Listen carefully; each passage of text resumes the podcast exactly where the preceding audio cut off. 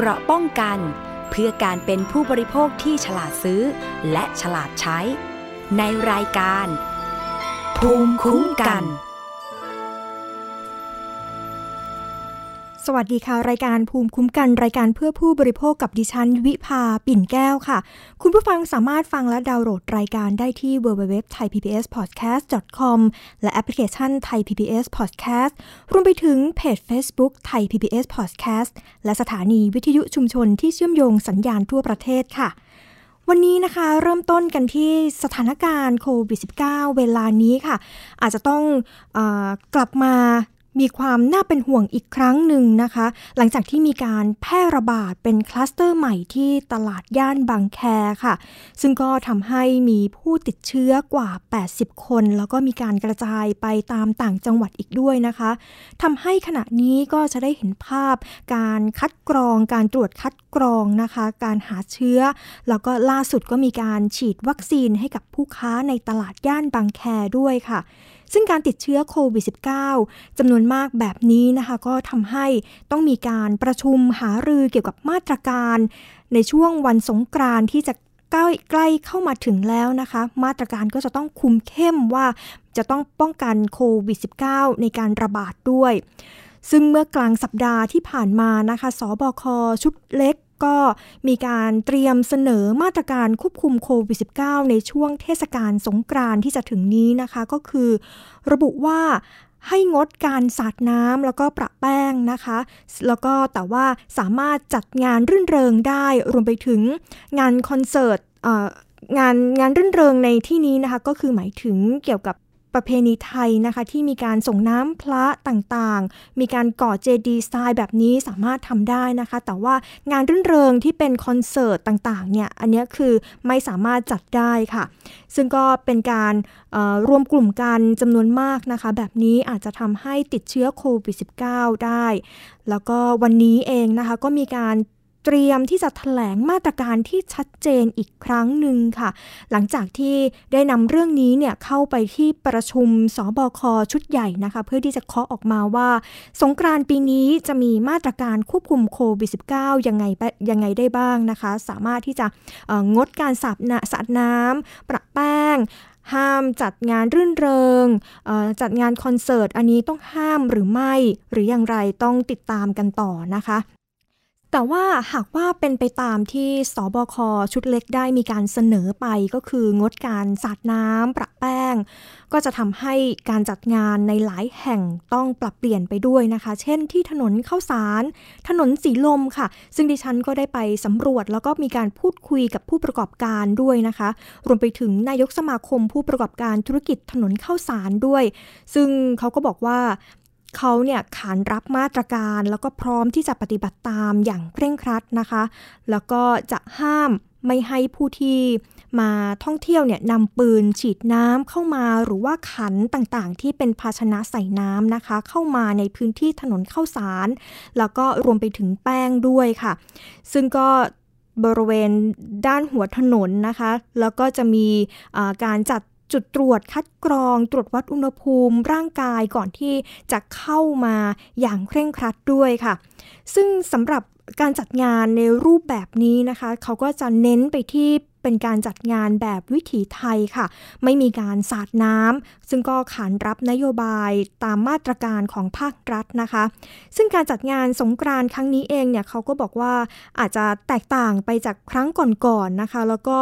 เขาก็มีความคาดหวังว่าจะมีนักท่องเที่ยวเนี่ยหลั่งไหลเข้ามาจำนวนมากค่ะ เพื่อที่จะสร้างรายได้ให้กับผู้ค้าที่เป็นระดับรากหญ้าในย่านนั้นนะคะ ที่ขายหมูปิ้ง ขายอาหารต่างๆ ที่อยู่บริเวณนั้นเป็นรถเข็นนะคะ ก็สามารถสร้างรายได้ให้กับพวกเขาได้ค่ะ ซึ่งเดี๋ยวเราไปฟังเสียงจากนายกสมาคมผู้ประกอบการธุรกิจถนนข้าวสารค่ะ เขาก็ได้บอกเกี่ยวกับรายละเอียดการจัดงานสงกรานนะคะ ที่ถนนข้าวสาร รวมไปถึงประเมินว่าจำนวนนักท่องเที่ยว แล้วก็มูลค่าเม็ดเงินที่จะเข้ามาในช่วงวันสงกรานนี้จะมีเท่าไหร่กันนั้น เดี๋ยวเราไปฟังเสียงกันค่ะ คือแน่นอนแหละเราต้องสนับสนุนนโยบายภาครัฐอยู่แล้วนะครับ เพราะว่าเราก็ไม่กลัวเราก็กลัวว่าถ้ามันเกิดมีการเล่นน้ำมีการแพร่ระบาดนะครับถนนอาจจะต้องปิดผู้ประกอบการจะเจ็บเจ็บตัวต่อเนื่องอีกนะครับเพราะเราเจ็บตัวมาแล้วปีกว่าวันนี้นะครับเราเราปรับนะครับเทศกาลปีนี้เนี่ยเราพยายามเน้นเรื่องของแลนด์มาร์คบนถนนนะครับวันนี้เนี่ยเราบอกแล้วเรามีการหาลือกันนะครับแน่นอนเราจะมีจุดคัดกรองบนถนนข้าวสารนะครับเริ่มมาเนี่ยก็คือเจลแน่นอนวัดอุณหภูมิ นะครับเรามีอุโมงค์น้ำอุโมงค์น้ำคืออุโมงค์น้ำฆ่าเชื้อโควิดนะครับก็จะมี 2 จุดหัวหัวถนนท้ายถนน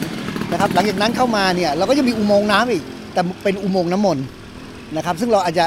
นิมนต์น้ำมนต์จากวัดชนะสงครามวัดบวรมารวมกันนะครับแล้วก็นักท่องเที่ยวก็สามารถเข้ามา แล้วก็มาได้รับรถน้ำมนต์ไปด้วยในตัวนะครับซึ่งถือว่าเป็นปีใหม่ไทยนะครับหลังจากนั้นเนี่ยเราก็จะมีทำหลังคา ซึ่งจะเป็นหลังคาสวยงาม แล้วปีนี้เนี่ยเราเราเราคิดว่าเราจะทำเป็นว่าวรูปว่าวนะครับ แล้วก็เรียงเรียงเรียงกันทั้งถนนนะครับ ให้มันมีหลากหลายสีสันนะครับคนเข้ามาก็สามารถจะนั่งพื้นถ่ายรูปก็ได้จะยืนถ่ายรูปก็ได้ ให้มันเป็นแลนด์มาร์คของข้าวสาร เพราะที่ผ่านมาแลนด์มาร์คเราไม่มีเลยถนนข้าวสาร ถ้านึกถึงข้าวสารก็คิดไม่ออกว่าแค่รู้ว่าแค่ถนนมาเที่ยว แต่ไม่มีจุดถ่ายรูปนะครับ วันนี้เราก็จะสร้างจุดถ่ายรูปใหม่นะครับ แล้วถ้ามีงบประมาณพอ เราจะทำเจดีไซน์ ตรงนี้ก็เหมือนกันก็คือเราจะไปทำเจดีไซน์ที่วัดบวร ตรงวงเวียน 13 ห้างนะครับแล้วก็คนที่มาไหว้พระมาขอพรก็สามารถออกมาถ่ายรูปกับเจดีไซน์ได้นะครับถัดไปเราก็จะมีรถบุพชาตินะครับรถบุพชาติเนี่ยเราแพลนไว้ว่าจะมีสัก 8 คัน คันแรกเราก็ยังนิมนต์พระพระพุทธรูปนะครับมาให้อยู่บนรถคันแรก ส่วนอีก 7 คันก็จะเป็นพระประจำปลางวันเกิดจะจันทร์ถึงอาทิตย์ นะครับแล้วก็แต่งรถสวยงามนะครับแล้วก็มาจอดถนนข้าวสารในช่วงกลางวันช่วงเช้า ถ่ายรูปนะครับแล้วก็เวียนบริเวณพระนคร ให้ได้คนให้ประชาชนเนี่ยมาลดน้ำนะครับมาส่งน้ำนะครับแล้วก็มาจอดตอนกลางคืนที่วัดบวร แล้วก็จะมีไฟสวยๆตกแต่งให้ดี คนก็สามารถมาถ่ายรูปได้ นะครับมันก็จะเข้าตีมไทยๆของเรา แสดงว่าคนที่มาที่ถนนข้าวสารอาจจะแบบว่าคือไม่ได้มีการสาดน้ำกันอ๋อเราห้ามเลยแล้วเราเราจะมีจุดคัดกรองจะไม่ให้ถือคือหนึ่งเราจะไม่ให้เอาน้ำเอาเอาเอาปืนฉีดน้ำเข้ามานะครับเราจะไม่ให้เล่นผู้ประกอบการเราจะให้บอกเขาเลยว่าห้ามเล่นน้ำแล้วก็ห้ามให้น้ำเพราะเดิมทีเนี่ยคนเล่นเนี่ยเขาก็จะเอาเอาปืนฉีดน้ำมาเติมน้ำกันตามร้านต่างๆ วันนี้เราห้ามเลยนะครับเพราะฉะนั้นเราจะเข้มงวดมากเรื่องพวกนี้ เราอยากให้ถนนข้าวสารเนี่ยเวลาถ่ายรูปออกมาในช่วงสงการปีนี้ ก็คือเรามีความสวยงาม แต่มีประเพณี แต่เราจะไม่เล่นน้ำสงการ เพราะมันเรื่องของการแพร่ระบาด ปกติก่อนโควิดนะครับเรามีเม็ดเงินวันสงการต่อวันนะฮะประมาณ 100 ล้านบาทนะครับวันนี้เนี่ยเราคิดว่าถ้าไม่มีการเล่นสาดน้ำคนแน่นอนจะน้อยลงนะครับเราคิดว่ารายได้จะไม่ถึง 10 ล้านบาท นะครับแต่แต่สำคัญคือไอ้เม็ดเงินตรงนี้มันลงไปถึงรากหญ้าจริง ๆ เพราะวันนี้ผู้ประกอบการรายใหญ่ยังปิดตัวอยู่ เพราะนั้นมันจะลงไปถึงพ่อค้าแม่ค้า ขายข้าวค่ายค่เจียว ขายลูกชิ้นปิ้ง ขายน้ำขายอะไรที่จะมาขายบนถนน ไม่ว่าจะเป็นถนนข้าวสาร ถนนรามบุตรีหรือหน้าวัดบวรนะครับก็จะเป็นรถเข็นเขาเรียกว่าสตรีทฟู้ดจริงๆแหละไม่เงินจะลงไปถึงกลุ่มพวกนี้ ผมคิดว่าเข้าสารต่อวันนะครับ น่าจะมีสักหมื่นถึงสองหมื่นคน คือกลางคืนกลางคืนวันศุกร์เสาร์ปกติที่ไม่ใช่เทศกาลเรามีประมาณ5ถึง6,000 คนอยู่แล้ว ศุกร์เสาร์นะฮะอ่าวันนี้เป็นสงการมันหยุดยาว ผมเชื่อว่าคนจะทยอยเดินเดินมาเที่ยวกันนะครับน่าไม่ไม่ต่ำกว่า 1 0 0 0 0 1 0,000 คนต่อวัน คือจริง ๆ มาตรการสงการผมคงไม่มีอะไรบอก นอกจากว่าหนึ่งเรื่องของงบประมาณ จริง ๆ ช่วยจัดงบประมาณให้ผู้ให้เอกชน หรือแหล่งท่องเที่ยว ให้เขาสามารถทำกิจกรรมฟื้นฟูธุรกิจท่องเที่ยว เพราะงบประมาณตรงนี้ผู้ประกอบการจริงไม่เห็นเลย เพราะมันไม่ได้เข้ามาที่เอกชน แล้วเราก็ยังไม่เห็นภาครัฐที่ที่มาที่มาเน้นเรื่องของกิจกรรมฟื้นฟูแหล่งท่องเที่ยว เช่นถนนข้าวสารผมบอกได้เลย อาจจะไปใช้ที่อื่นไม่เป็นไร แต่ว่าเราบอกว่าเอ๊ะทำไงให้เงินนี้มันถูกกระจายไปแหล่งท่องเที่ยวจริง ๆ อันนี้ข้อที่ 1 ข้อที่ 2ทำยังไงว่านโยบายออกมาชัดเจนว่า แล้วหลังที่ ทุกอย่างกลับมาปกติ ภาครัฐจะช่วยผู้ประกอบการอย่างไร อันนี้ผู้ประกอบการอยากฟังว่าหนึ่งคุณจะงดภาษีไปเลยไหมหนึ่งปีหลังจากโควิดหายแล้วเพราะคุณเจ็บตัวกันมาแล้ว2ปีที่แล้วนะครับ พนักงานเราจะได้ต้องดูแลพนักงานต่อนะครับ เพราะฉะนั้นนโยบายหลาย ๆ นโยบายภาครัฐต้องต้องออกมาพูด แล้วก็กำหนดให้ให้ผู้ประกอบการเห็นทิศทางในอนาคตว่ามันจะเป็นอย่างไร แต่วันนี้เรายังไม่เห็นค่ะนั่นก็เป็นเสียงของ นายสง่าเรืองวัฒนกุลนะคะ นายกสมาคมผู้ประกอบการธุรกิจถนนข้าวสารค่ะ ดิฉันได้ไปลงพื้นที่ที่ถนนเข้าสารแล้วก็ได้มีการพูดคุยกับผู้ค้านะคะ ซึ่งผู้ค้าเองเขาก็มีการตั้งคำถามนะคะว่า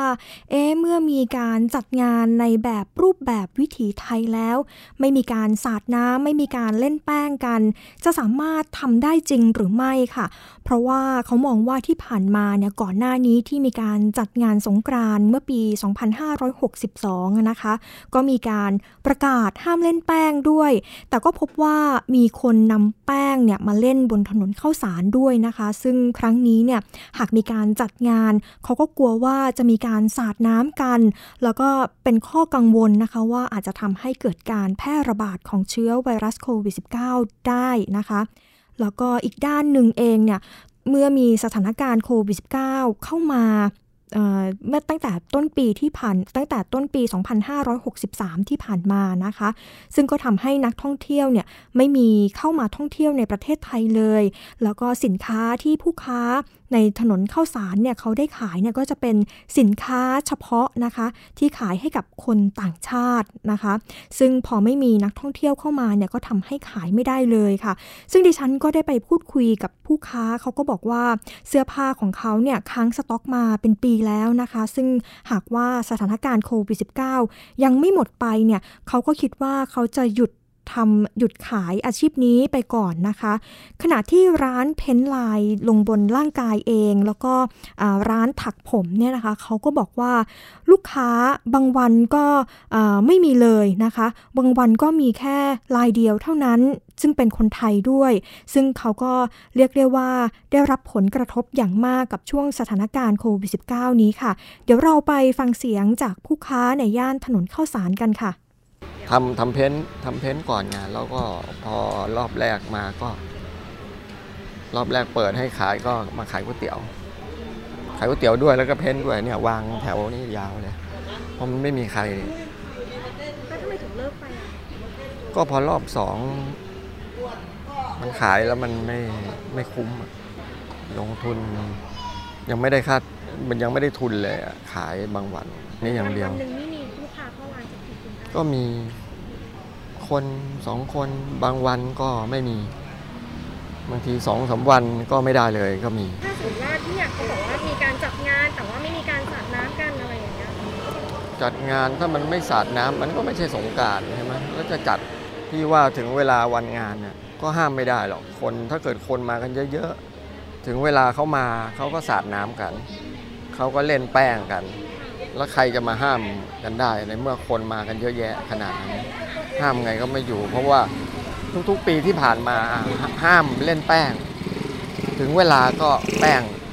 เต็มถนน พื้นถนนนี่เต็มไปด้วยแป้ง ห้ามเล่นปืนฉีดน้ำเดี๋ยวฉีดเข้าตา ถึงเวลาก็ปืนฉีดน้ำขายอยู่ในถนนข้าวสารเนี่ยเต็มเลยร้านขายปืนฉีดน้ำ มันห้ามยากอะพี่หมายถึงว่ามันห้ามเขายากอะเวลาคนเขากำลังสนุกไปห้ามเขาทุก ๆ ปีที่ผ่านมาก็ไม่เห็นห้ามได้ มันห้ามไม่ได้ เขาก็ต้องเล่นกันอยู่แล้ว ถึงเราห้ามได้แค่บางจุดอะอย่างในข้าวสารมีเจ้าหน้าที่ยืนเฝ้าเยอะแยะเต็มไปหมด อาจจะห้ามได้บางจุดที่เจ้าหน้าที่อยู่ พอเดินออกไปหน่อย ริมถนนตามซอยเล็กซอยน้อยเนี่ย ก็เละเล่นกันสนุกละ แต่ค่าเช่าก็ช่วงนี้จะไม่เสียค่าเช่า อย่างวันหนึ่งเฉลี่ยเราได้ประมาณสักกี่ตัวได้อะคะวันหนึ่งเหรอจะเฉลี่ย มันส่วนใหญ่จะไม่ไม่ได้อืมเพราะตอนนี้ต้องรอนักท่องเที่ยวอย่างเดียว ถ้าเขาเปิดประเทศก็อาจจะได้ได้บ้างเพราะส่วนใหญ่คนไทยจะไม่ค่อยซื้อไง เพราะเราขายสไตล์สไตล์ฝรั่ง ญี่ปุ่นเกาหลีจีนพวกเนี้ยพอนัก ท่องเที่ยวไม่เข้ามาก็เราก็เลยขายไม่ได้ใช่ขายไม่ได้ แล้วอย่างช่วงสงกรารที่จะถึงเนี้ค่ะเรามองว่ามันมันจะทำให้แบบเศรษฐกิจมันกระเตื้องขึ้นไหมคะ เพราะว่ามันก็จะเป็นแบบแหล่งที่คนมาเล่นน้ำสงกรานต์กันอะไรอย่างเงี้ยมาเที่ยวถ้ามีก็มีแต่คนไทยนะ นักท่องเที่ยวน่าจะไม่มี ไทยก็คือจะไม่ซื้อ ใช่ ไม่ค่อยซื้อ แต่เขาจะซื้อจำนวนน้อยมาก น้อยคนที่จะซื้อ เราเน้นพวกต่างชาติมากกว่า ตอนนี้ถนนข้าวสารก็จะเปลี่ยนเป็นแบบขายของกิน ของใช้เสื้อผ้ารองเท้าอย่างร้านข้างๆ ตรงเนี้ยเขาขายรองเท้า ขายไม่ได้เลย ออกมาเป็นอาทิตย์ไม่ได้สักคู่เลยเขาก็เลยเลิกขายไปขายปิ้งย่างปิ้งย่างก็พอขายได้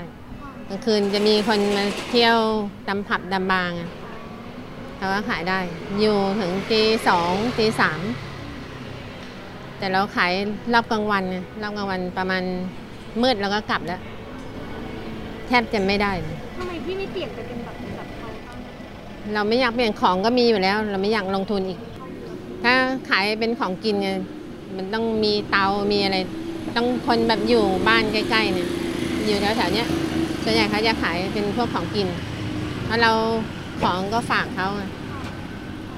ฝากเขาต้องเสียค่าฝากอีก หลาย ๆ ปีเท่าที่เห็นมาเนี่ยเขาจะไม่ให้เล่นน้ำเล่นแป้งเนี่ยเขาห้ามได้แค่วันแรก พอวันหลังๆเละเหมือนเดิม ห้ามไม่อยู่หรอก ถ้าถ้าเล่นน้ำแล้วมันจะปิดแมสได้ไงใช่ไหมก็เปียกไม่รู้เขาจะป้องกันยังไง อย่าเป็นรอบสามรอบสี่แล้วกันจบเลยตัวใครตัวมันแล้วทีนี้ค่ะ อีกที่หนึ่งนะคะที่ถนนสีลมค่ะ ซึ่งดิฉันก็ไปพูดคุยกับผู้ค้าในบริเวณนั้นนะคะ ซึ่งเขาก็บอกว่า หลายปีก่อนค่ะ เขาก็ได้มีการนำอุปกรณ์ปืนฉีดน้ำถังน้ำแล้วก็รวมไปถึงน้ำอบเนี่ยนะคะ มาขายวางขายตามริมถนนค่ะ แล้วก็พอมีสถานการณ์โควิด -19 เข้ามาค่ะ ในช่วงปีนี้ซึ่งเขาก็มองว่ายังไม่มีความชัดเจนนะคะ ว่าจะสามารถจัดงานบนถนนสีลมได้หรือไม่ค่ะ เขาก็มองว่าเขายังไม่คิดที่จะลงทุนนะคะ ที่จะนำเงินเนี่ยไปซื้อของอุปกรณ์ต่างๆ เพื่อที่จะนำมาขายนะคะ ซึ่งนี่ก็เป็น ความคิดเห็นแล้วก็เสียงสะท้อนจากผู้ประกอบการผู้ค้ารายย่อยต่างๆนะคะ ถึงมาตรการความชัดเจนของอทางภาครัฐนะคะ ที่จะออกมาว่าจะสามารถเล่นสงการได้หรือไม่หรือว่าต้องเล่นในแบบไหนต้องมีมาตรการควบคุม เข้มข้นขนาดไหนนะคะ แล้วก็ผู้ค้าต่างๆ ก็จะสามารถวางแผนได้ว่าจะต้องอมีการนำเงินไปซื้ออุปกรณ์มาขายหรือไม่อย่างไรนะคะ มากันอีกที่ประเด็นหนึ่งค่ะ ซึ่งเรื่องนี้นะคะก็เป็นเรื่องของการหลอกขายถุงมือแพทย์นะคะ ซึ่งก็เสียหายไปกว่า 20 ล้านบาทค่ะ ซึ่งเรื่องนี้นะคะก็คือนายพันยศค่ะ อดีตประธานยุทธศาสตร์พักพารดอนภาพนะคะ เขาก็ได้เดินทางไปพบกับตำรวจที่กองปราบนะคะ เพื่อที่จะแจ้งความเอาผิดกับกลุ่มในหน้าที่ซื้อขายถุงมือยางในไตนะคะ หลังจากที่เขาเนี่ยถูกหลอกขายถุงมือยางไม่มีคุณภาพนะคะ จนทำให้เขาเนี่ยได้รับความเสียหายเป็นมูลค่ากว่า 20 ล้านบาทค่ะ ซึ่งนายพันยศเขาก็บอกว่าเขาก็ได้เล่าถึงย้อนไปถึงเมื่อเดือนมิถุนายน 2563 นะคะ เขาบอกว่าได้มีการสั่งซื้อถุงมือยางในไตนะคะ กับนายประเสริฐ นายชวลิต แล้วก็นางสาวพลอยชมพูค่ะ มูลค่ารวมกว่า 20 ล้านบาทค่ะ ซึ่งทั้ง 3 คนเนี่ยเป็นในหน้ารายใหญ่ของตลาดเลยทีเดียว แล้วก็รู้จักกันเป็นอย่างดีค่ะ เพราะว่าเคยทำธุรกิจซื้อขายหน้ากากอนามัยด้วยกันมาก่อน แต่เมื่อมีการจ่ายเงินค่าสินค้าไปให้แล้วนะคะ แต่ว่าทางกลุ่มผู้ขายกลุ่มนี้เนี่ยเขาก็จะส่งถุงมือลาเท็กมาให้นะคะ ซึ่งไม่ตรงตามออเดอร์ รวมทั้งถุงมือยางก็ชำรุด แล้วก็ไม่ได้มาตรฐานด้วย รวมถึงให้มาก็ไม่ครบตามจำนวนที่สั่งไปนะคะ ซึ่งนายพันยศค่ะเองเขาก็บอกว่าแรกเริ่มเนี่ยตอนที่ทำข้อตกลงซื้อขายกันเนี่ยนะคะ ฝ่ายผู้ขายเองเขาก็บอกว่าสินค้าจะถูกแพ็คส่งโรงงานได้ทันทีเลย พร้อมกับส่งวิดีโอให้ดูว่าเป็นถุงมือในไตรจริง ๆนะคะ ก็เป็นการสร้างความเชื่อมั่นให้กับ ผู้ซื้อด้วยนะคะ แต่เมื่อได้สินค้าเองเนี่ยนะคะ กลับเป็นถุงมืออีกแบบอีกประเภทหนึ่งค่ะ แล้วก็เป็นเศษถุงมือด้วยที่ใช้แล้วนะคะ ที่แบบนำมาผสมกับสินค้าที่ได้รับมาค่ะ โดยที่ผ่านมาเนี่ยนะคะเขาก็เคยมีผู้ค้ารายหนึ่งเนี่ยติดต่อมาซื้อสินค้า จากเขานะคะก็คือจากนายพันยศเองเนี่ยแต่ว่าเกรงว่าสินค้าเขาก็บอกว่าเกรงว่าสินค้าเหล่านี้เนี่ยจะถูกนำไปหลอกขายต่อค่ะ ซึ่งนายพันยศเองเขาก็มีการรวบรวมหลักฐานเป็นแชทข้อความสนทนานะคะ พร้อมกับเก็บถุงมือดังกล่าว ไว้ในโกดังย่านหนอนหนองแขมค่ะ เพื่อที่จะเตรียมไว้ใช้เป็นหลักฐานเอาผิดกับกลุ่มผู้ค้าทั้ง 3 คนนะคะ ในฐานะช่อโกง แล้วก็ความผิดตามพรบคอมพิวเตอร์ด้วย แต่ระหว่างนั้นค่ะ ถุงมือยางดังกล่าวเนี่ยนะคะถุงมือยางที่เขาสั่งมาเนี่ยก็เกิดถูกเจ้าหน้าที่ตำรวจบกปคบนะคะ เข้าตรวจยึดไปเสียก่อนเมื่อประมาณต้นปีที่ผ่านมาค่ะ บื้องต้นนะคะ พนักงานสอบสวนก็ได้สอบปากคำนายพันยศ เพื่อที่จะนำไปพิจารณาควบคู่กับพยานหลักฐานค่ะ ก่อนที่จะรวบรวมส่งรายงานต่อผู้บังคับบัญชาพิจารณาสั่งการตามขั้นตอนต่อไปนะคะ ซึ่งในระยะนี้ก็มีเคสที่ถูกหลอกให้ซื้อขายถุงมือยางนะคะ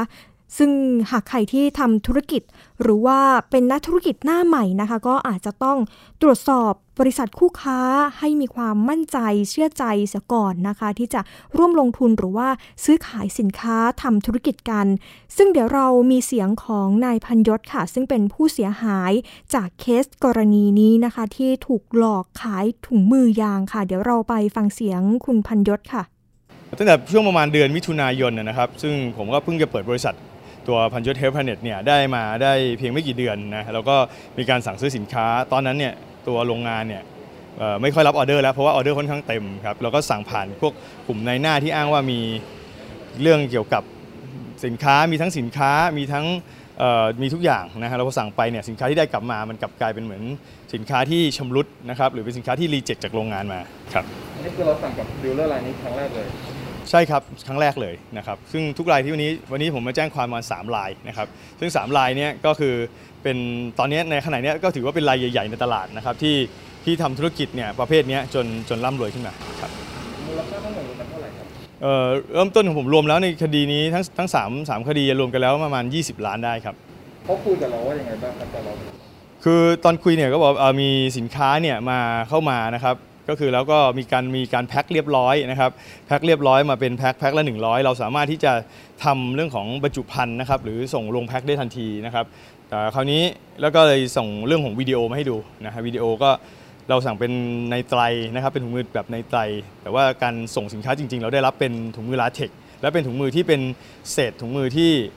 ไม่ใช้แล้วหรือเป็นทุกถูกรีเจ็คจากโรงงานมาทั้งหมดเลยนะครับซึ่งตรงนี้เนี่ยเราก็ได้เก็บหลักฐานและรวบรวมมาไว้นะครับแล้วก็เตรียมที่จะแจ้งความนะครับจังหวะที่มีข่าวที่ทางตำรวจเนี่ยนะครับเข้าจับผมซะก่อนนะครับก็เลยทำให้ วันนี้ผมเลยต้องมาแจ้งความนะครับติดต่อเขาได้ไหมหลังจากนี้หลังจากที่ทราบว่าถูกหลอกเขาเคยเคยประสานมานะครับจากการประสานเข้ามาเนี่ยเหมือนกับเข้ามาที่จะพาคนเข้ามามาซื้อสินค้าตรงนี้อีกนะครับ ผมเองก็ไม่ได้ขายออกไปเพราะเกรงว่าถ้าสินค้าตรงนี้ไปตกไปคนอื่นโดนหลอกต่อไปเนี่ยนะครับ มันจะทำให้ทำให้คดีเนี่ยมันมันถูกต่อเนื่องไป ผมก็เลยเก็บรักษานะครับ ตัวสินค้าตัวเนี้ยเอาไว้เพื่อเป็นเพื่อเป็นหลักฐานนะครับ เก็บไว้มาจนจนถูกเจ้าหน้าที่เนี่ยได้ยึดไปครับเราได้พูดคุยกับเขาไหมครับว่าสินค้าที่ได้มามันไม่ตรงกับที่เราขอไปหรืออะไรเงี้ยเราได้คุยกับเขาไหมครับว่าสินค้าได้คุยครับแล้วเขาก็ทราบดีทราบดีตั้งแต่วันแรกเลยนะครับ แล้วก็คือในวงการก็ค่อนข้างมีชื่อเสียงนะครับ พอสมควรเลยนะครับในเรื่องนี้แล้วก็ผมคิดว่าผู้เสียหายผมไม่อย่างผมเนี่ยไม่ได้มีแค่รายเดียวนะครับ ก็คงจะต้องให้ผู้เสียหายท่านอื่นๆนะครับที่ที่คงจะได้เห็นข่าวนะครับ ก็ได้ได้ทราบกันว่าโอเคตอนเนี้ย เราก็ดำเนินคดีนะครับในส่วนของคนที่ทำธุรกิจลักษณะนี้นะครับหมายความว่าเขายอมรับเหรอครับสินค้าที่ส่งมาให้เราเป็นสินค้าที่ไม่ได้มาตรฐานเขาเขายอมรับว่าคือในการในการพูดคุยกันนะนะด้วยการที่ผมเปิดบริษัทขึ้นมา แล้วก็รับออเดอร์จากต่างประเทศเนี่ยแน่นอนว่าเราต้องการสินค้าที่มีคุณภาพ สินค้าคุณภาพดี เพื่อจะส่งออกไปยังต่างประเทศนะครับเพราะแน่นอนเราเราไม่อยากที่จะเอาชื่อเสียงนะครับไปเสียอยู่แล้ว แล้วก็อย่างแบรนด์ของพันยศกรอบเนี่ยก็เป็นแบรนด์ที่เป็นชื่อผมเองด้วยนะครับผมก็ ก็คงจะไม่ไม่โง่พอหรอกเนาะที่จะทำให้ชื่อของตัวเองเนี่ยมันเสียไปนะครับ ก่อนหน้านี้เราเคยมีการดิวซื้อขายสินค้าอะไรกับเขาก่อนหน้านี้ก่อนหน้านี้ก็คือเขาเป็นเขาเคยมาติดต่อขอซื้อ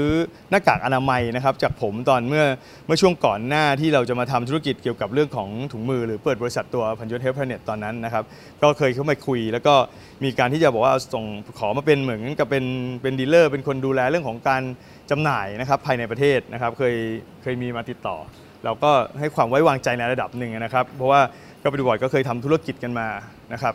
เขาก็ทำธุรกิจเรื่องเกี่ยวกับ garment อะไรเงี้ยครับหลักฐานที่นำมาวันนี้เป็นเป็นยังไงครับเอกสารคือวันนี้เราจะแจ้งความก็จะมาแจ้งความในเบื้องต้นแล้วเอกสารเป็นเรื่องของเออไม่ว่าจะเป็นแชทไลน์ก็ดีนะครับแล้วก็เอกสารการโอนเงิน เพราะจริงๆในใน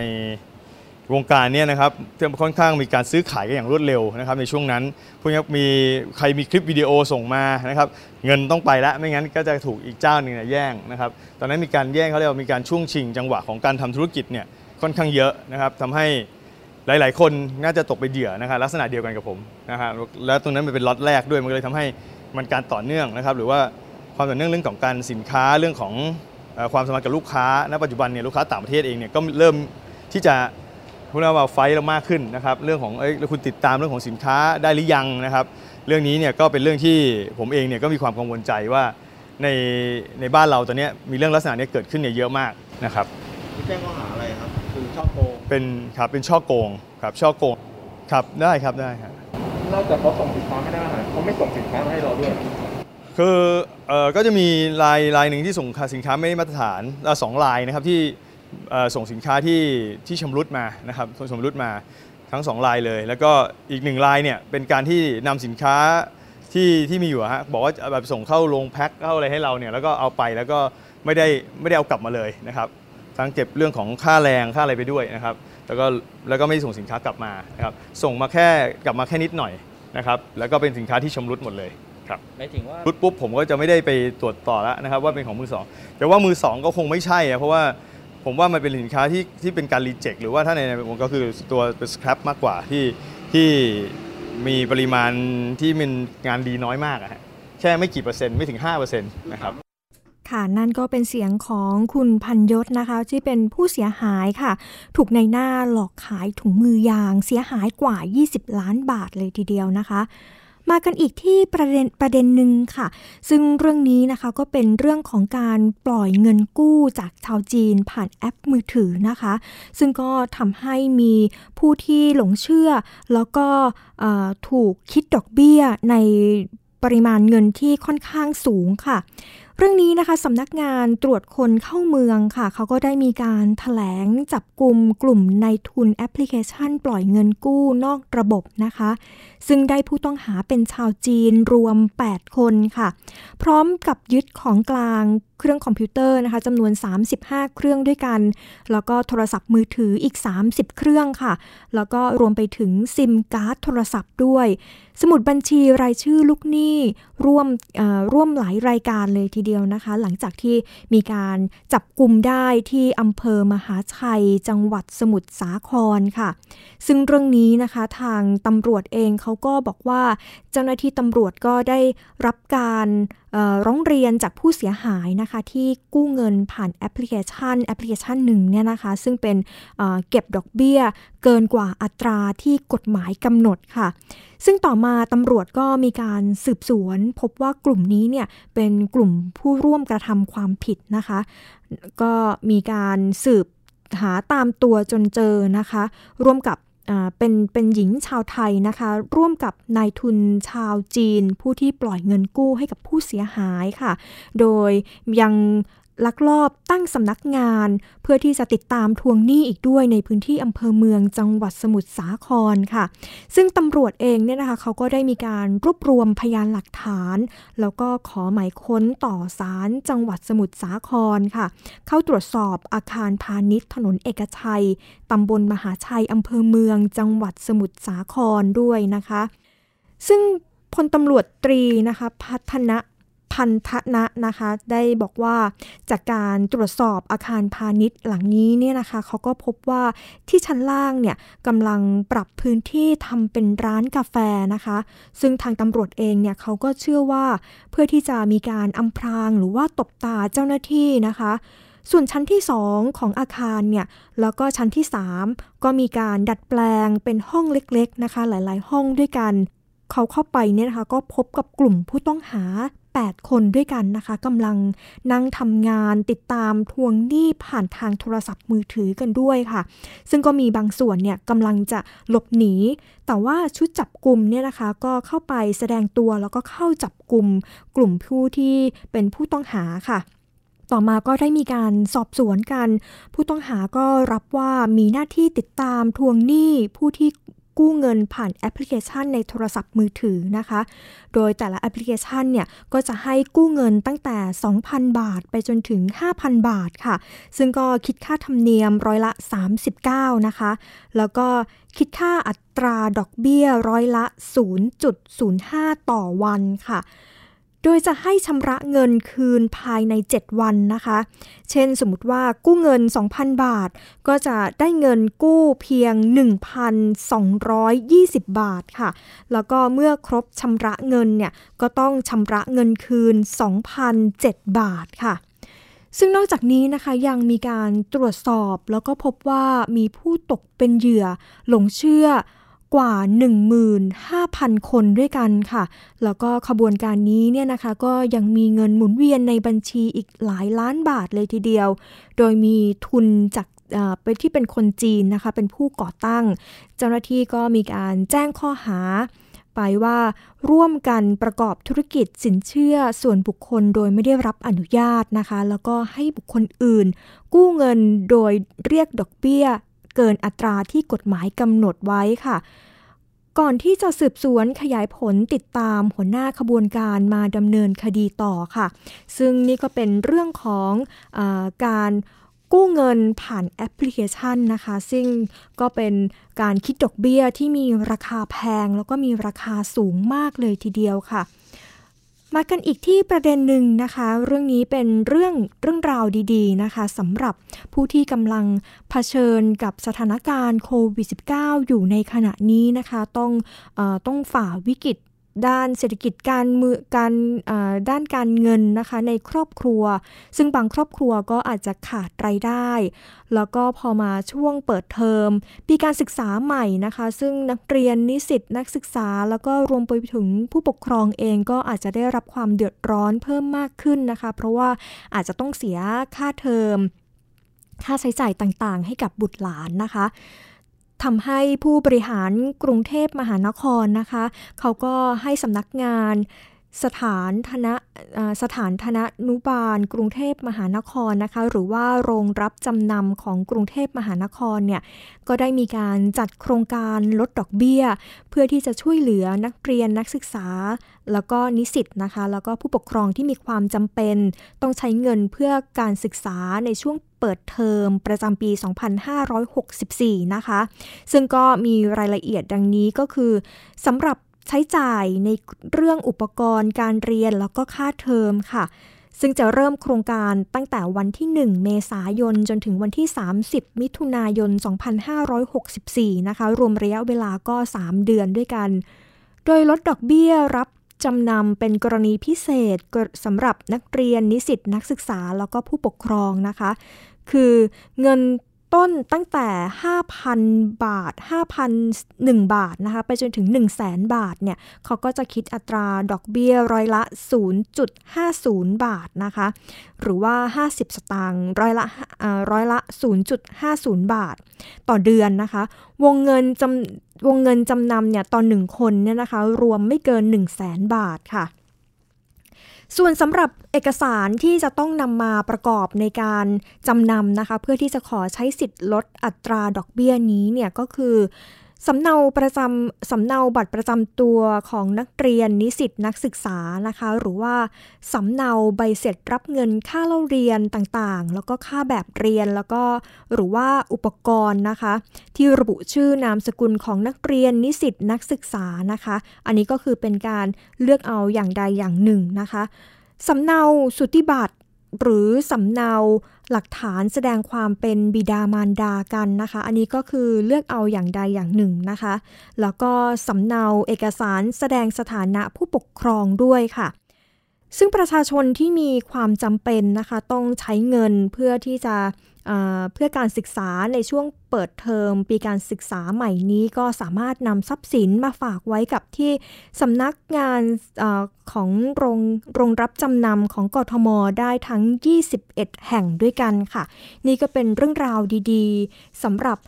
ชาวกรุงเทพมหานครนะคะที่สามารถที่จะนำ ของของเนี่ยไปจำนำแล้วก็ทางกทมเองก็มีการลดดอกเบี้ย เพื่อที่จะช่วยเหลือในช่วงสภาวะเศรษฐกิจแบบนี้นะคะ ช่วงสถานการณ์โควิด -19 ที่อยู่ในขณะนี้ทำให้หลายครอบครัวเองเนี่ยก็ประสบปัญหาอาอาจจะขาดรายได้ แล้วก็มีมีรายได้ลดน้อยลงนะคะ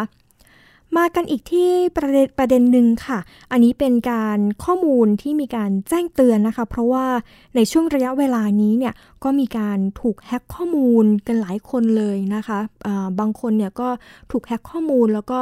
แอบอ้างเป็นคนนั้นไปขอยืมเงินต่างๆ นานา แล้วก็ทำให้เกิดความเสียหายเกิดขึ้นค่ะ ซึ่งก็มีการเตือนจากกองบังคับการปราบปรามการกระทำความผิดเกี่ยวกับอาชญากรรมทางเทคโนโลยีนะคะ หรือว่าบกปอทค่ะ เขาก็ได้มีการเตือนภัย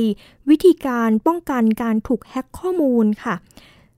โดยเริ่มจากการเปิดเผยข้อมูลส่วนตัวในโซเชียลมีเดียเนี่ยนะคะเท่าที่จำเป็นเท่านั้นค่ะ เพื่อที่จะป้องกันไม่ให้มิจฉาชีพเนี่ยนำข้อมูลไปใช้ทำธุรกรรมได้ค่ะ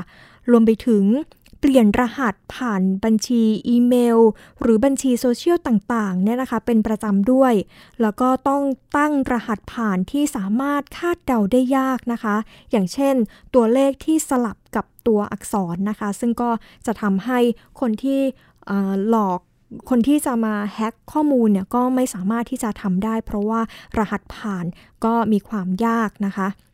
ต่อมาค่ะก็จะต้องตรวจหาไวรัสในเครื่องคอมพิวเตอร์ที่ใช้อยู่เป็นประจำนะคะ เพื่อที่จะป้องกันการขโมยข้อมูลได้ค่ะ ซึ่งหากถูกแอบอ้างนำบัญชีอีเมลไปใช้ ก็ให้รีบติดต่อผู้ที่ให้บริการอีเมลทันทีนะคะ เพื่อที่จะแจ้งเปลี่ยนรหัสผ่านค่ะ แล้วก็ข้อสุดท้ายก็คือ ให้มีการติดตามข่าวสารเพื่อที่จะรู้เท่าทันมิจฉาชีพอย่างสม่ำเสมอด้วยนะคะ ซึ่งเรื่องนี้ค่ะ หากว่าผู้กระทำความผิดเนี่ยข้อหามีการแฮ็กข้อมูลเกิดขึ้นเนี่ยนะคะ เขาก็จะต้องได้รับโทษตามกฎหมายพรบคอมพิวเตอร์ค่ะ ซึ่งก็ระบุไว้ว่าเป็นมาตรา 10 นะคะ ก็คือผู้ใดกระทำด้วยประการใดโดยมิชอบ เพื่อให้การทำงานของระบบคอมพิวเตอร์ของผู้อื่นถูกระงับ ชะลอ ขัดขวาง หรือรบกวนจนไม่สามารถทำงานตามปกติได้ ก็จะต้องระหว่างโทษจำคุกไม่เกิน 5 ปีนะคะ หรือว่าปรับไม่เกิน 1 0 0 0 0แสนบาทค่ะ หรือว่าทั้งจำทั้งปรับค่ะ ต่อมาค่ะ ก็มีโทษอีก เป็นพรบคอมพิวเตอร์นะคะ เหมือนเมื่อสักครู่แต่ว่าคนละมาตรากันค่ะ ข้อหานี้ก็คือเป็นเป็นมาตรา 12 ทับ1นะคะ เขาบอกว่าถ้าการกระทำความผิดตามมาตรา 9 หรือมาตรา 10เป็นเหตุให้เกิดอันตรายแก่บุคคลอื่น ต้องระวังโทษจำคุกไม่เกิน 20 ปี หรือว่าปรับไม่เกิน 2 0 0แสนบาทนะคะ แล้วก็ถ้าหากกระทำความผิดตามมาตรา 9 หรือมาตรา 10 โดยมีเจตนาฆ่า แต่เป็นเหตุให้บุคคลอื่นถึงแก่ความตาย ก็ต้องระวังโทษจำคุกตั้งแต่ 5 ปี ไปจนถึง 20 ปีนะคะ ปรับตั้งแต่1 0 0 0 0แสนบาทไปจนถึง 4 0 0แสนบาทนะคะ ซึ่งก็นี่ก็เป็นการเตือน สำหรับผู้ที่ใช้โซเชียลมีเดียนะคะ ซึ่งระยะนี้ก็เห็นว่ามีการถูกแฮ็กข้อมูลกันอย่างต่อเนื่องเลยทีเดียวค่ะ ก็เป็นคำเตือนจากบกปอทนะคะ หรือว่ากองบังคับการปราบปราม การกระทำความผิดเกี่ยวกับอาชญากรรมทางเทคโนโลยีค่ะ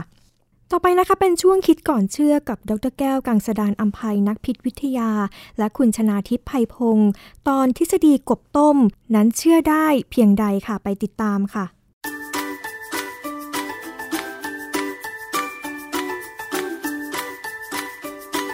ช่วงคิดก่อนเชื่อ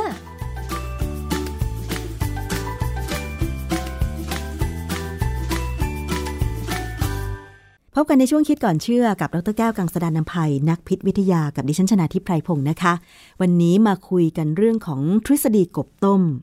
คุณผู้ฟังงงไหมคะ หรือว่าบางท่านอาจจะเคยได้ยิน ชื่อทฤษฎีกบต้มนี้นะคะ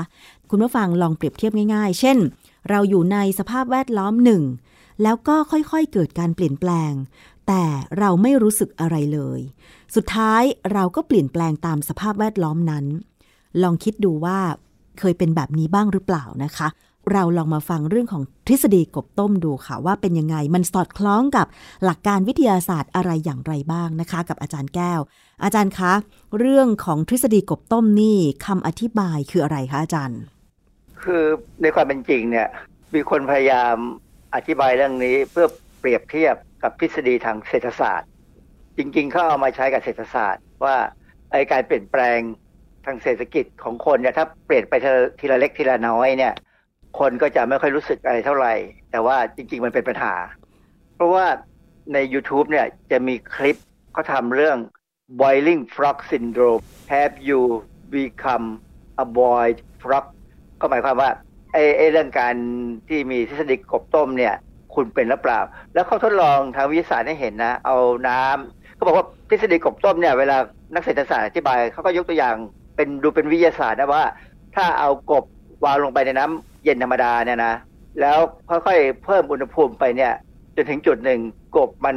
ค่อยๆ ปรับตัวเพราะกบเนี่ยเป็นสัตว์เลือดเย็น สัตว์เลือดเย็นเนี่ยอุณหภูมิในร่างกายเขาจะเปลี่ยนไปตามสิ่งแวดล้อมไม่เหมือนเรานะค่ะมนุษย์เนี่ยเป็นสัตว์เลือดอุ่นเราไม่เปลี่ยนเออเราไม่เปลี่ยนเลย เพราะฉะนั้นร้อนหรือเย็นเนี่ยเราจะรู้สึกเลยแต่แรก แต่สัตว์เลือดเย็นเนี่ยเขาจะไม่ค่อยรู้ค่ะนะฮะ เขาบอกว่าถ้าเอากบใส่ลงไปหม้อน้ำที่ร้อนๆเนี่ยกบจะกระโดดออกทันที เพราะมันร้อนค่ะแต่ว่าถ้าเป็นน้ำเย็นค่อยๆเพิ่มอุณหภูมิเนี่ยมันจะออกไม่ทันและถึงจุดหนึ่งมันจะตายอืมซึ่งความจริงเนี่ยจริงหรือไม่จริง มันมีคำตอบที่เป็นวิทยาศาสตร์ว่าจริงก็ได้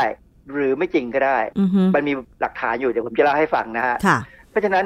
ใน YouTube เนี่ยเขาก็ทำลักษณะเหมือนกับสร้างหนังให้เราดูว่ามันเป็นจริงอย่างเงี้ยนะ แต่สุดท้ายแล้วเนี่ย กบที่ตายเนี่ยไม่ให้กบที่ตาย กลายเป็นกบพลาสติก คือเขาไม่กล้าใช้กบจริง ๆ แล้วทำค่ะให้มันตาย เดี๋ยวจะโดนหาว่าอะไรทรมานสัตว์ทำร้ายสัตว์เออทรมานสัตว์ผิดต้องไปถูกกฎหมายนู่นกฎหมายนี่มาเขาเขาเฉลยเลยว่า สุดท้ายตอนที่มันเป็นน้ำเดือดเนี่ยเขาใช้กบพลาสติก ไม่ใช่ของจริงค่ะนะฮะตอนนี้คำถามคือว่าแล้วเราเชื่อคลิปนี้ได้ขนาดไหน นั่นน่ะสินะค่ะ ทฤษฎีกบต้มเนี่ยถูกนำไปใช้เปรียบเทียบกับการใช้ชีวิตของคนที่ใช้ชีวิตไปวันๆหนึ่งไม่พัฒนาอะไรนะสังคมเปลี่ยนก็เปลี่ยนไปเรื่อยๆ สังคมถ้าเปลี่ยนไปทางที่ดี มันก็คงไม่มีปัญหาอะไรค่ะแต่ถ้ามันเปลี่ยนไปในทางที่แย่ลงแย่ลง อย่างเช่น เราจะเห็นเลขข่าวออกมาตลอดเวลาเลยลอตเตอรี่งวดรางวัลที่หนึ่งใครได้บ้าง กี่ค่ะคนกี่คน มีเศรษฐีใหม่ กี่คนกี่คนเศรษฐีใหม่เกือบร้อยคนเลยนะที่เพราะว่ารางวัลที่หนึ่งนี่มันมี ผมว่าเก้าสิบกว่าใบมั้งที่เขาทำปัจจุบันเนี่ยนะ แต่คนที่ล่มจมขายไร่ขายนา มีกี่พันคนในแต่ละงวด ไม่เคยมาพูด ไม่เคยไปสัมภาษณ์คนที่แทงหวยทีเป็นพันๆหรือเป็นหมื่นแล้วเสียเลย ไม่มีนะทีวีไม่ทำซึ่งผมว่าอันนี้เป็นเรื่องที่นักนิเทศศาสตร์ควรจะพิจารณาเรื่องนี้ให้ทีว่าถ้าทำไปสัมภาษณ์คนรวย คนถูกหวยรางวัลที่หนึ่งได้ ก็ไปสัมภาษณ์คนที่ เขาเสียเงินเป็นหมื่นเป็นแสนในแต่ละงวด แล้วดูที่ว่าเขาจะว่ายังไง อืมค่ะนะทีนี้ในเรื่องของทางด้านวิทยาศาสตร์ หรือว่าเอาทางด้านบันเทิงหน่อยก็ได้ เมื่อปี1997เนี่ย มีหนังเรื่องดันเต้พีกนะเพียสบอตแมนเขาเป็นคนเล่น ผมเพิ่งกลับไปดูหนังเรื่องนี้ใหม่อีกทีว่า มันมีทฤษฎีกบต้มจริงไหมจริง เพราะว่ามีตอนหนึ่งที่ภูเขาไฟมันใกล้จะระเบิดเนี่ยมันเริ่ม สะสมความร้อนสะสมพลังงานและจะระเบิดเนี่ยเพียสบอตแมนเนี่ยเขาพูดถึงเรื่องทฤษฎีกบต้มเลยค่ะนะเล่าให้ผลฟังแต่แต่ว่าพักพวกเขาเนี่ยไม่เชื่ออือฮึสุดท้ายก็เลยมีคนที่ไม่เชื่อก็เลยตายนะแล้วก็มีอีกคนหนึ่งคืออัลกอร์ในปี 2006 เนี่ยอัลกอร์พูดในเรื่องในหนังเรื่อง an inconvenient truth ซึ่งเป็นหนังสารคดีที่อัลกอร์เนี่ยเป็นจริง ๆ อเมริกานี่โชคร้ายนะถ้าสมัยนั้นเขาได้อัลกอร์เป็นประธานาธิบดีนะ เขาจะดีกว่าตอนได้จอร์จบุชอีกค่ะ เรื่องเนี้ยหนูเคยดู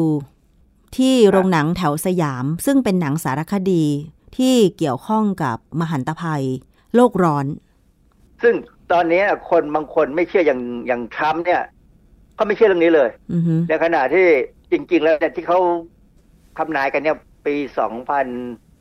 สองพันสาสิบสามมั้งที่ว่า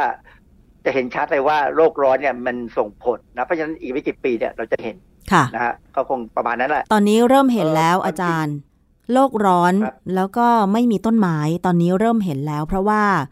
นี่แค่เดือนมีนาคม 2564 แต่ว่าพื้นที่หลายจังหวัดโดยเฉพาะภาคเหนือกับภาคอีสาน ไม่มีน้ำที่จะใช้แล้ว มีอาจารย์ที่เชียงใหม่นะ เคยขอทุนทำวิจัยเรื่องปริมาณสารพิษในช่วงฤดูร้อนเนี่ยนะฮะ ว่ามันมีผลกับเด็กอนุบาล มีผลกับเด็กมัธยมอะไรก็ตามเนี่ยแล้วคือผมเป็นคนประเมิน proposal ของอาจารย์เนี่ยว่าควรจะทำหรือไม่ทำผมก็บอกว่าคนทำเพราะเราจะได้เห็นจริง ๆ ว่าข้อมูลเนี่ยเป็นข้อมูลจริงเวลา มีใครเอาไปอ้างเนี่ยได้บอกว่าเออข้อมูลนี้จริงนะเพราะมีการทำวิจัยแล้ว แต่ผมก็คอมเมนต์คือให้ความเห็นไปนิดนึงว่าถึงได้ผลออกมายังไงก็ตามเนี่ย มันก็แก้ไขอะไรไม่ได้เลย เพราะว่าเราทำวิจัยปลายเหตุว่ามีปัญหาแล้ว แต่เราไม่เคยทำวิจัยที่บอกว่าจะแก้ได้ยังไง ซึ่ง มันเหมือนกับมองไม่เห็นทางออกนะ ใช่ ตอนนี้สิ่งที่วิศวกรหรือว่านักวิทยาศาสตร์ทำเนี่ย คือพยายามทำห้องที่สะอาดเพื่อให้คนแก่อยู่ค่ะนึกออกไหมใช่คือห้องทำทำแบบเป็นเชลเตอร์ เป็นห้องที่หลบภัยอะช่วงเนี้ยที่เชียงใหม่ที่ลำปางลำพูนอะไรก็ตามนะพ่อแม่ห้องสอนเนี่ยจะมีห้องนิรภัยให้คนที่แก่ที่เสี่ยงมาก ๆ กับไอ้พวกสารหมอกพิษควันของ GM 2.5 เนี่ย เข้าไปอยู่ แต่ไม่มีทางมองไม่ออกเลยว่าจะแก้ปัญหาได้ยังไง เพราะฉะนั้นเนี่ยมันยังไม่แก้ปัญหา มันเรายังไม่ได้คนที่เก่งขนาดพอจะมาแก้ปัญหา เพราะว่ามันไม่ใช่แค่วิทยาศาสตร์ หรือสิ่งแวดล้อม มันกลายเป็นการเมืองระหว่างประเทศ ประเด็นคือเพื่อนบ้านเราเนี่ยเขาไม่เชื่อเรื่องนี้เขาก็ยังติดกับความมักง่ายที่ว่าคือเผาเผาง่ายกว่า อือฮึคือคือความจริงเนี่ยการเผาเศษใบไม้ใบหญ้าเนี่ยมันก็ได้แร่ธาตุออกมานะ จากไอ้พวกที่พวกเป็นเท่าทานศษใบไม้ะ แต่ปัญหาเออปัญหาคือมันทำให้เกิดความร้อนขึ้นมาเท่านั้นเองซึ่งไม่ดีค่ะต้นไม้แถวนั้นตายไปหมดสัตว์ตายหมดมันก็เลยแย่นะฮะคราวนี้กลับมาทฤษฎีกบต้มว่ามันจริงไม่จริง โดยจริง ๆ แล้วเนี่ยถ้าเราเข้าไปดูในวิกิพีเดียเขาจะมีเรื่องนี้โดยเฉพาะเลยนะฮะถ้าเป็นหนังสือสมัยโบราณโบราณเนี่ยนะหนึ่งแปดหกเก้ามันมีบทความแล้วนะ เรื่องเกี่ยวกับทฤษฎีเนี่ยเป็นบทความของ University of Amsterdam เขามีนักวิทยาศาสตร์ชาวเยอรมันชื่อโกลนะฮะเขาลองจุ่มกบลงไปในน้ำที่เขาเพิ่มอุณหภูมิให้ร้อนขึ้นจาก 17.5 องศาเซลเซียสเป็น 56 เซลเซียส ใช้เวลา 10 นาที เขาบอกว่าเมื่อถึงอุณหภูมิ 25 องศาเซลเซียสเนี่ย กบมันพยายามหนีออกจากน้ำอือฮึแต่ว่ามันหนีไม่ได้ค่ะเพราะเขาไม่ให้มันหนีอือฮึมันก็เลยตายที่ 42 42ก็ตายแล้วค่ะนะกบเนี่ยมันไม่ไหวแล้วนะเออ ผมนึกถึงภาพกบที่อยู่ที่บ้านผมอะคือผมจะมีกระมังใบหนึ่งสองใบค่ะสำหรับเก็บน้ำซักผ้าที่เป็นน้ำสุดท้ายที่เขาล้างน้ำที่ในเครื่องซักผ้าเนี่ยมันมีสองน้ำใช่ไหมที่ล้างน้ำสุดท้ายเนี่ยล้างค่อนข้างจะสะอาดผมก็จะเก็บเอาไว้เพื่อจะเอาไปรดน้ำต้นไม้นะปรากฏว่าหลาย ๆ ครั้งเนี่ยจะเห็นกบโดดลงไปเล่นน้ำค่ะแต่กบมันไม่กลัวผม มันก็อ่าฮะยังลอยเล่นของมันได้ แต่ถ้าเรานึกถึงภาพถ้าเราเอากระมังใบหนึ่งไม่ใหญ่นักนะแล้วเอากบใส่ลงไปเนี่ย มันกระโดดทันทีแหละ ถ้าเราไม่ปิดกั้นไม่ให้มันออก อันนี้ก็เลยบอกว่าจริง ๆ แล้วเนี่ย ถ้าเราเพิ่มอุณหภูมิช้าๆเนี่ยนะเราอาจจะทำให้กบตายได้ อย่างเช่นเอ่อมีหนังสือเรื่อง The New Psychology The New Psychology นะ แต่ว่าเป็นของปี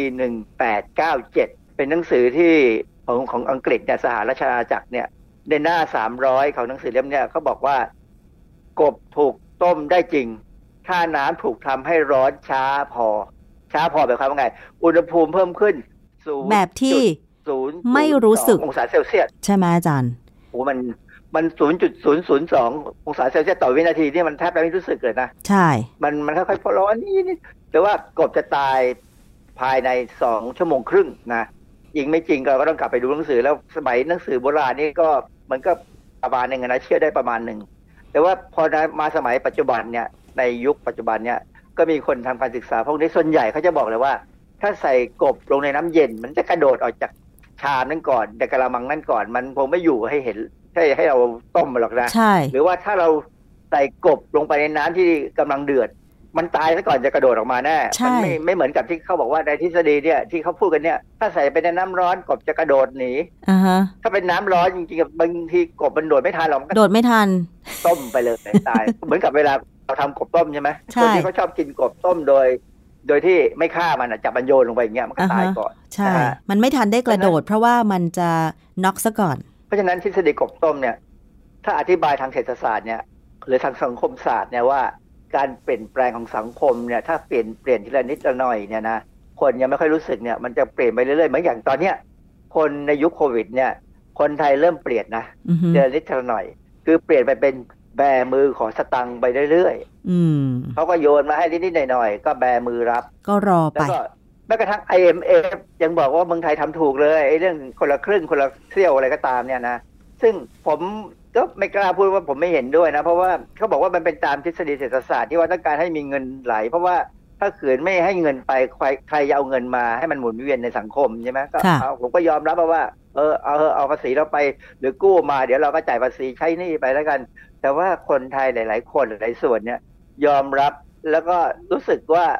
ชินแล้วว่าเออเดี๋ยวก็มีเงินมา เดี๋ยวพอถึงมีปัญหาเมื่อไหร่ก็ตามมีเงินมาค่ะถึงจุดหนึ่งเรากู้ไม่ไหวแล้วไม่มีเงินมาจะทำยังไง นั่นน่ะสิกบก็จะตายน่าคิดเหมือนกันเพราะฉะนั้นในทางเศรษฐศาสตร์แล้วเนี่ยหรือสังคมศาสตร์เนี่ยทฤษฎีกบต้มเนี่ยเป็นจริง แต่ในทางวิทยาศาสตร์เนี่ยต้องจัดการให้ดีมากๆจนกบมันลืมไปอะมันถึงจะตายได้แต่ปกติแล้วมันคงไม่ตายหรอกเพราะว่า มันเจอน้ำอุ่นมันก็กระโดดหนีมันก็ไปแล้วมันไม่อยู่หรอกนะค่ะฮะเพราะฉะนั้นในทางวิทยาศาสตร์ ถ้าทำไม่ดีจริงเนี่ยกบหนีค่ะยกเว้นถ้าทำได้จริง ๆ แล้วเอาเชือกหรือทำหรือทำให้กบตาบอดก่อน แล้วเอาไปต้มคราวนี้กบมันมองไม่เห็นอะไรมันก็จะยอมตายอะเพราะฉะนั้นเนี่ยการเปรียบเทียบทฤษฎีทางเศรษฐศาสตร์ กับวิทยาศาสตร์ บางทีก็ต้องมามองว่ามันสามารถเทียบเคียงกันได้หรือไม่ใช่ไหมอาจารย์ อย่างเรื่องของทางเศรษฐศาสตร์ ทางสังคมศาสตร์ ที่เกี่ยวข้องกับกรณีของโควิด ก็มีวิพากษ์วิจารณ์กันเยอะเหมือนกันนะคะ เกี่ยวกับเรื่องของโครงการต่างๆ ที่ออกมาเพื่อให้มีเงินหมุนเวียนในระบบเศรษฐกิจ แล้วด้วยหวังว่าเมื่อโควิดจากเราไป หรือยับยั้งการระบาดได้จริง ๆ เนี่ย คนก็จะตั้งหน้าตั้งตาทำมาหากินใช้ชีวิตปกติ แล้วก็เอาเงินที่หมุนเวียนนั้นเนี่ยมาต่อยอดด้วยการเสียภาษีทำให้ภาษีก็เข้าภาครัฐ รัฐก็มีเงินมาหมุนหรือว่าบริหารประเทศ อันนี้คือความคิดด้วยความหวังใช่ไหมอาจารย์ของทุกประเทศ แต่ว่าพอคนมันเริ่มชินว่า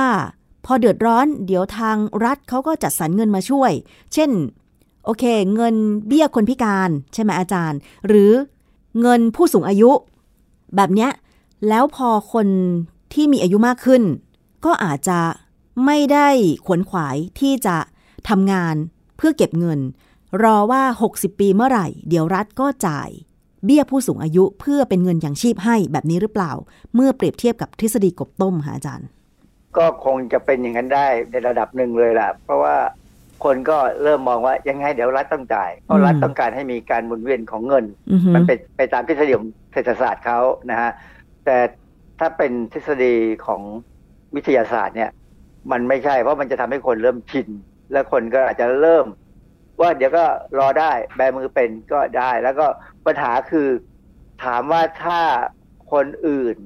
ที่ไม่ใช่รัฐบาลนี้เขาเข้ามาแทนเนี่ย เขาจะทำแบบนี้เหมือนเดิมไหมอืมเขาจะกล้าทำหรือเขาจะกล้าที่ไม่ทำถ้ากล้าที่จะไม่ทำแล้วหาทางในความเป็นจริงเนี่ยคือ ประชาชนคนไทยไม่ได้ต้องการเงินนะต้องการงานมากกว่า อืม บางคนก็อยากจะแต่ขวนเราไม่ขวายได้สร้าหางงานงานเลยแต่ว่าบางคนคือโดนปิดกั้นโอกาสในการทำงานไง เช่น คนมีเงินมากก็ไม่อยากจะกระจายงานให้คนอื่น ตัวเองก็รับงานไว้ทำหมด ส่วนคนที่ยากจนไม่มีโอกาส พยายามไขว่คว้าหาโอกาส พอไม่ได้โอกาส ก็เลยคิดว่า อะตัวเองอยู่แบบนี้ก็ได้อะไรอย่างนี้ไงอาจารย์ ไม่มีก็ไม่มีใช้ชีวิตเท่าที่มีอะไรอย่างเงี้ยสมัยเศรษฐกิจตกต่ำหลังสงครามโลกครั้งที่สองเนี่ยอเมริกาทำยังไงรู้ไหมถึงจะแก้ปัญหาเงินไม่ไม่ไม่หมุนค่ะเขาเอาอเมริกาสร้างงานมีการตัดถนนทั้งประเทศเลยอ๋ออเมริกาตอนตอนเนี้ยที่มีถนนดีที่สุดในโลกเนี่ย เพราะว่าถนนเขาแบบตรงมากแล้วก็ตรงแบบดิวไปแล้วก็ไปในทะเลทรายไปเลยเพราะว่าเขาต้องการให้คนมีงาน ทำอืมให้คนประทังชีวิตได้ค่ะแล้วพอถึงจุดหนึ่งไอ้ถนนเนี่ยก็เลยกลายเป็นเส้นทางสำคัญของการการจะความเจริญอืมทางเศรษฐกิจ เพราะว่ามีการส่งสินค้าอะไรได้นะฮะทำไมเราไม่ทำอย่างนั้นบ้างทำไมเราไม่ขุดคลองบ้าง ไม่ทำอะไรก็ได้ที่มันเป็นประโยชน์อะเราแล้งน้ำเพราะอะไรเพราะน้ำจากแม่น้ำไปไม่ถึงอือฮึเวลามันท่วมมันไปไม่ถึงจุดที่ควรจะมีน้ำไปถึง คนเขาก็รู้นะ แต่เขาทำไม่ได้อย่างอือฮึอย่างเราก็ได้แต่คิดเฉยๆเราไม่มีปัญญาค่ะ เพราะฉะนั้นเราต้องขุดคลองสร้างงาน หรือกำลังสร้างรถไฟฟ้านี่ไงอาจารย์สร้างงานหรือเปล่า ผมกำลังมองว่าแล้วใครจะขึ้น ถ้ามันไม่มีสตังค์ทั้งหมดเนี่ยนะรถไฟฟ้ากี่ร้อยสายกี่สีต่างๆเนี่ยต่อให้เป็นสีมันรุ้งไปเลยเนี่ย ถ้ามันไม่มีงานไม่มีเงินแล้วใครจะขึ้นค่ะ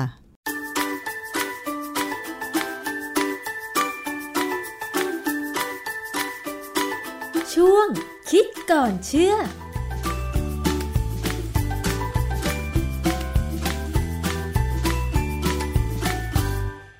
นั่นก็เป็นประเด็นในรอบสัปดาห์นะคะ ที่ดิฉันนำมาฝากคุณผู้ฟังค่ะ กลับมาพบกับรายการภูมิคุ้มกันรายการเพื่อผู้บริโภคอีกครั้งได้ใหม่นะคะ ในสัปดาห์หน้ากับดิฉันวิภาปิ่นแก้วค่ะ สัปดาห์นี้ต้องขอลาคุณผู้ฟังไปก่อนค่ะ สวัสดีค่ะ ติดตามรายการได้ที่ www.thaipbspodcast.com แอปพลิเคชัน Thai PBS Podcast หรือฟังผ่านแอปพลิเคชัน Podcast ของ iOS Google Podcast Android Podbean SoundCloud และ Spotify ติดตามความเคลื่อนไหวของรายการและแสดงความคิดเห็น โดยกดถูกใจที่ facebook.com/thaipbspodcast